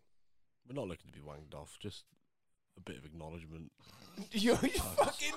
That's the way it goes. Fucking lifters look over. They want the praise all the time. You can't just. It's false praise. You haven't done anything of fucking. Somebody uh, the other day was fucking doing something at 80%. I said, this is fucking 80%. what, why are you fucking whoopering and hollering over fucking 80%? This is fucking meat and drink territory. I think sometimes you purposely don't look, don't you? Abso-fucking-lutely. I actually, Abso-fucking- what I'll do is as soon as the bar drops, I turn. not look. Yeah, Zack, right? As soon as the Right, bar so drops, as, you as soon as the bar goes down, I turn. Yep, you're, Well, you're terrible for that. Wait, wait a second. Can I just say, Zack, you're a coach, right? Imagine you're coaching 15 people in a room. That bar goes down, someone else is just about to start their lift. It's not because I'm not, I don't want to go, oh, that's fucking great, I'm going to No. fucking wank you off. I'm not wanking you off, but I'm over here focusing on the details that this one needs. And a lot of times, which I, I can see, is a lot of times when you lift, he's watching you, and when you look for him, he's not, but he's watched every single one. I'm watching every And, fucking I, thing. and I'm, I sorry, but fucking watching it all. Uh, let's all have a go at Geordie. I'm not, I'm not having a go. Yeah. but I know it. Lasha just texted me and said, fucking have him. yeah, fucking unleash. No, and it's, it's, it's, it's right. Yeah, um, I think w- the term wanking off implies that we're looking for something greater than. I don't like wanking off. I don't mind that, Captain. You can you can like or dislike what you want, but I, the metaphor stands. But They want me to go over there, get their fucking cock out, fucking wank them to a fucking uh, cum no, shot. they don't. Not happening. I would see it as They want um, the, the agreement. you are you are a source of a lot of people's. Um, you know, a lot of people look look at you for Yeah. you know. I'd see it as a good thing. Okay, so let me just define that. So if if they're looking over, if they make the lift, the bar goes. I'm already on the next one because that one's looking for me to fucking watch as well. I agree. That's I'm, important. I'm a hypocrite with this as well because um, when things are going well for me, um, I'd never look at you. So it's it's Never only does. it's only when things are things are you know on a downward spiral, um, I look over for answers, you know, because it's easier to look to you for answers than to me for answers. Whew, externalizing. Fucking Wow, hell. we're going We're gonna get deep we're now. going a layer deeper, um, and that's true, isn't it? It's you know you, you're looking you, you're looking at other ways of not making yourself accountable. Can I just say, Mike? What did you say to me tonight? Uh, what, what are we referring to? well, I came over and sat by you, and you said, "What did you say?" I said I didn't give a fuck about this. And I said, "What?" Look yourself in the mirror. Exactly. Thank you very much. What do you do, Zach? Uh, like I, I think even today, uh, Grant, I was coaching him today, and um, I think a lot of times, if people were to see the way that I cue someone after a miss, like if Grant has a silly miss, the way that I cue him, the way that I talk to him is very, uh, like stern. Like, you know what to fucking do. Like, fix this like like it- it's it's more of um i'm not it's, it's not really like i'm teasing him but I'm, I'm trying to fire him up and being like listen simplify the fucking game. Figure it out. Like you know t- today he was doing uh hang cleans and he was going for maximum or i allowed him to after his percentage work before that. And he missed it he missed a lift off of a clean that he should have had. And um I basically j- just like kind of fired off a bunch of shit, being like, you should know better. Right. And we're at the level, him and I, where I think someone, if they heard me say something like that to them, they might be discouraged and um, they, they might feel as though I'm being hurtful in the way that I'm speaking. But he reacts to it in a positive way now. Um, and that took conditioning to do that. And, and one of those things is like, I'm not going to, You know, I'm not going to jerk you off when you do something the way that you're supposed to do it. What I will, I, I will, might not even say anything. I might just, you do something correct. I might just look at you and then you look at me. And then I just turn my eyes and look somewhere else. Is that what You know, do? he, Yeah. he, he's aware that I'm watching. I'm aware that he's aware that I'm watching. Like, we don't need to say anything. Correct. Um, do you feel that your psychological approach has changed as you have become more experienced as a coach? A hundred percent. Explain to me. Without a doubt. Who was who because was I see a fucking- bigger who was vision. the puppy? Who was the Zack Telander puppy years ago?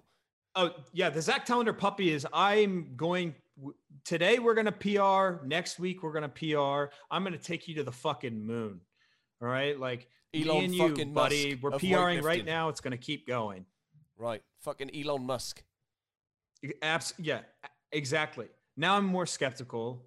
Now I'm more. I hold everything back. I say congratulations. You hit a big lift in training. Doesn't mean shit. No one cares.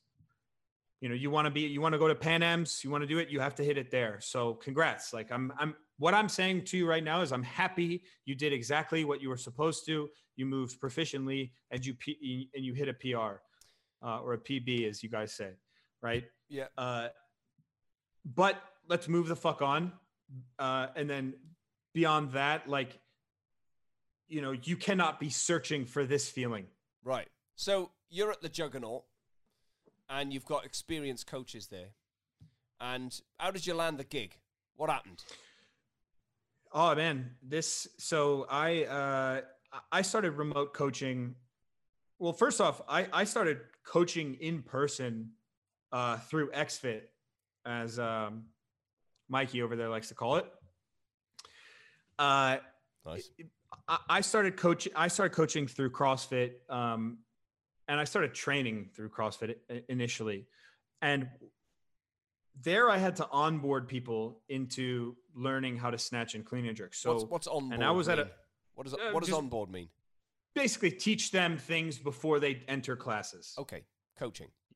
Yeah, but it was more pr- like eyes on to make sure these beginners can at least get into a class. Right. Uh, and it, it was hard, you know, because I at that point I started competing in weightlifting, and I wanted these people to move as well as possible, but it's CrossFit, so there's you know a hundred different movements they have to be proficient in. So what I had to do was be as efficient as possible with the time that I had, and the way that I taught beginners was different. It was it was you know it, it was just more nuanced. It, had to do with getting them to move the proper way as quickly as possible so we could move on. Um, from there, I had took those ideas on teaching the beginner and I started making these videos. Um, I was able to do like weightlifting specific classes on weekends and things like that. And when I made these videos, I had more and more success, you know, more drive to my content. And then people were wondering if I had coaching, if if I offered remote coaching. They came to me. And so I said, "Oh, that sounds like a good idea." So I started doing it, taking on more and more athletes. Then I was able to take on enough athletes to the point where I just stopped doing everything else but coaching and competing myself. What year was that, Zack? Uh, that was 2016, and I started coaching in 2013. Got you. So, um, so, so yeah. From from there, uh, I realized that this, wherever I was, like there was going to be a limit. Um, and this is something that one of my mentors, Max Aita, this is like one thing that he said is like, what have you done to yourself? So what what have you done with, let's say, your total?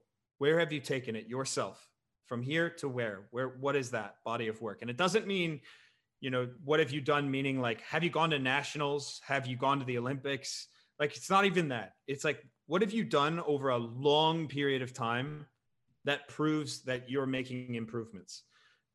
Next step after that is what have you done with other lifters over long periods of time to prove that you've improved them? And then finally how have how have you educated yourself? And and and i mean formally um formally and somewhat informally. And for me, I was searching for growing athletes over longer periods of time to do more of that. But I would not have been able to do that just doing this thing where it's like, hey, everyone, come on in. We're going to do remote coaching and see what happens. So, what I did was I wanted coaching from someone I respect myself. I sought out Max Aita. I started paying him for coaching. And then I, I mentioned, I was like, you know, I'm a slightly different scenario than your typical remote lifter. I coach people myself. He's like, yeah, I, I completely understand that. And I was saying, well, you know, would it be possible to have you be my mentor? And he said, yeah, you know, he said, yeah, that sounds like a good idea. And what I realized though is like when I ask someone to be my mentor, the onus is on me to make that shit work, to make that shit happen. I, I've had a lot of people come to me and say, "Can you be my mentor?" And I said, "Okay," and then they just they just stopped talking to me. You know, they stopped. They didn't pursue me. What I did was when Max said, "You know, Juggernaut is having a um, uh, we're going to this national event in Memphis, right?" Uh, I go, "Okay, cool." I bought an Airbnb, I bought a plane ticket, and I loaded bars. I fucking loaded bars in the back room for Team Juggernaut because that I and I and I all I did was talk with Max about weightlifting, and all I did was shake hands with the other coaches. I lost money. I, I I'm paying to be mentored. I'm paying to educate myself through my own means. And I continued to do this until there was a point where I was able to bring national lifters to national meets. And I said, I will make them representatives of Team Juggernaut. After I did that enough times, the owner, the the the the the, the only owner of everything Juggernaut, Chad Wesley Smith, he's a renowned coach and powerlifter. He has tons of content online, very successful in the strength and conditioning world. He basically offered me the job to be an official weightlifting coach. But that process was part of my re education. It was part of the sacrifices that I had to make going forward. Sorry, that was long winded, but that was. Yeah, you got there in the end, Zack. Um, well, it sounds like you're in a very good place. You're in a very good weightlifting house, that's for sure. You know, Juggernaut, I, I know them well. I've got a lot of respect for Max and uh, Chad himself. Um, you're right, the content they put out is always very thorough, well thought out, and um, very hard to contradict, I always find. It's very well done indeed. And there you sit in that place. How much time we got, Nick? Four minutes. We've got four minutes left, Zack, before we uh, finish it. Three minutes. Right. Um, so, what's next for you? And make this fucking short. You Americans talk way too long. What's next for me is just continuing to do what I normally do. Uh, I, I want to produce more weightlifters, uh, but I've I focused more on music, man. I'm getting in into the studio and recording music. Willpower with- House with my Band. Fucking hell. Here we Yeah. go. And how many Yeah, so- remote athletes have you got there, Zack? Floating around the ether. Uh, I, right now I have around 30 remote, and then uh, five of them or six of them are nationally qualified. Got you. And are you enjoying yourself? I am. I'm so fucking lucky, man. I think we all are to be to have such passion for this sport. We live our holiday, Zack. We live the holiday. Fucking great. Right. Um, well, there we are. I've got nothing left on me fucking sheets to go. Uh, thank you, everyone, for joining us on episode three of the Willpower Weightlifting Podcast. Um, thanks to the telecaster from fucking Austin, Texas. To Michael you for Farmer. having me. That's our pleasure, Zack. Michael Farmer, Jordan Sakkas, and the captain, Beowulf herself, Captain Kedward. Happy birthday, George. See you. ne- Oh yeah, happy birthday. There we are. Thank you. Job done.